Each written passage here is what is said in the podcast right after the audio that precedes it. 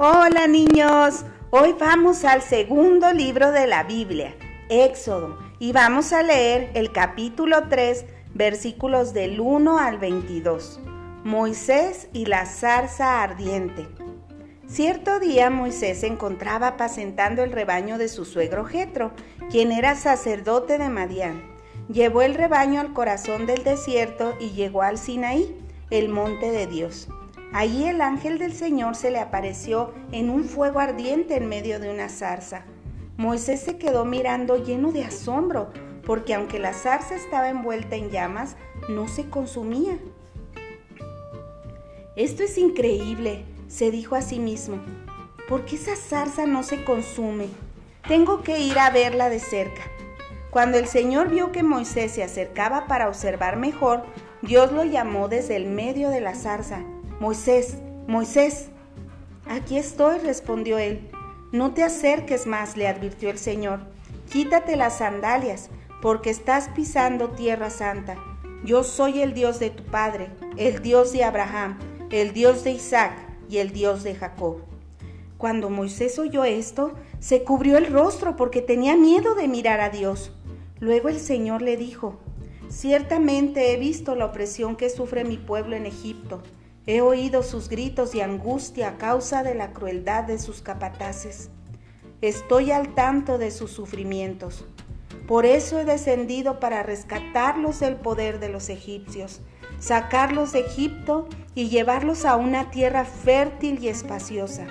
Es una tierra donde fluyen la leche y la miel, la tierra donde actualmente habitan los cananeos, los hititas, los amorreos, los fereceos, los hebeos y los jebuseos. Mira, el clamor de los israelitas me ha llegado y he visto con cuánta crueldad abusan de ellos los egipcios. Ahora ve porque te envío al faraón. Tú vas a sacar de Egipto a mi pueblo Israel. Pero Moisés protestó. Eh, eh, ¿Quién soy yo para, presentarme ante el faraón? Eh, ¿Quién soy yo para, para sacar de Egipto al pueblo de Israel? Dios contestó, yo estaré contigo y esta es la señal para ti de que yo soy quien te envía. Cuando hayas sacado de Egipto al pueblo, adorarán a Dios en este mismo monte. Pero Moisés volvió a protestar.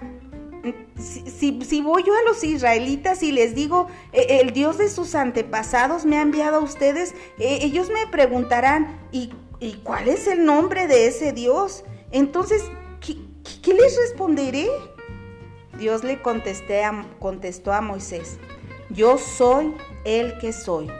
Dile esto al pueblo de Israel, yo soy, me ha enviado a ustedes. Dios también le dijo a Moisés, así dirás al pueblo de Israel, Yahvé, el Dios de sus antepasados, el Dios de Abraham, el Dios de Isaac y el Dios de Jacob, me ha enviado a ustedes.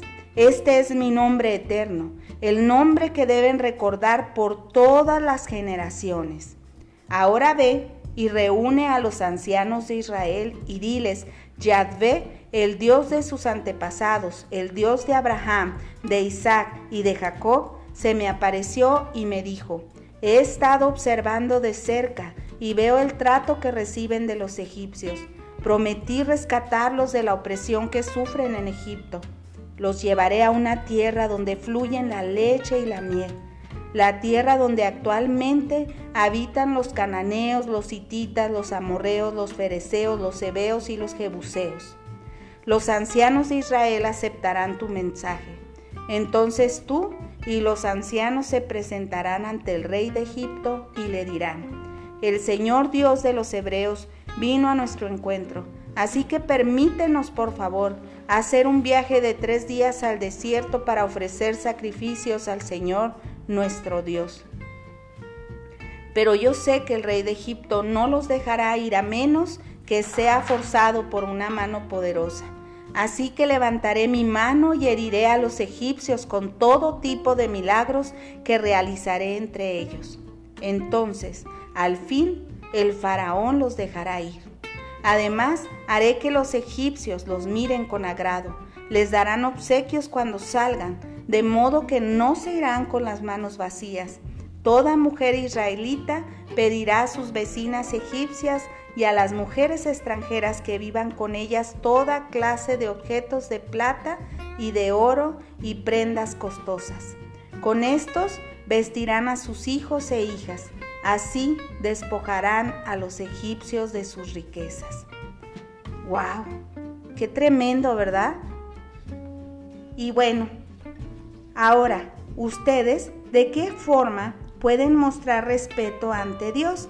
Moisés pues mostró respeto quitándose sus sandalias, pero nosotros que tenemos a Dios en nuestras vidas, ¿cómo podemos mostrarle respeto? Adiós niños.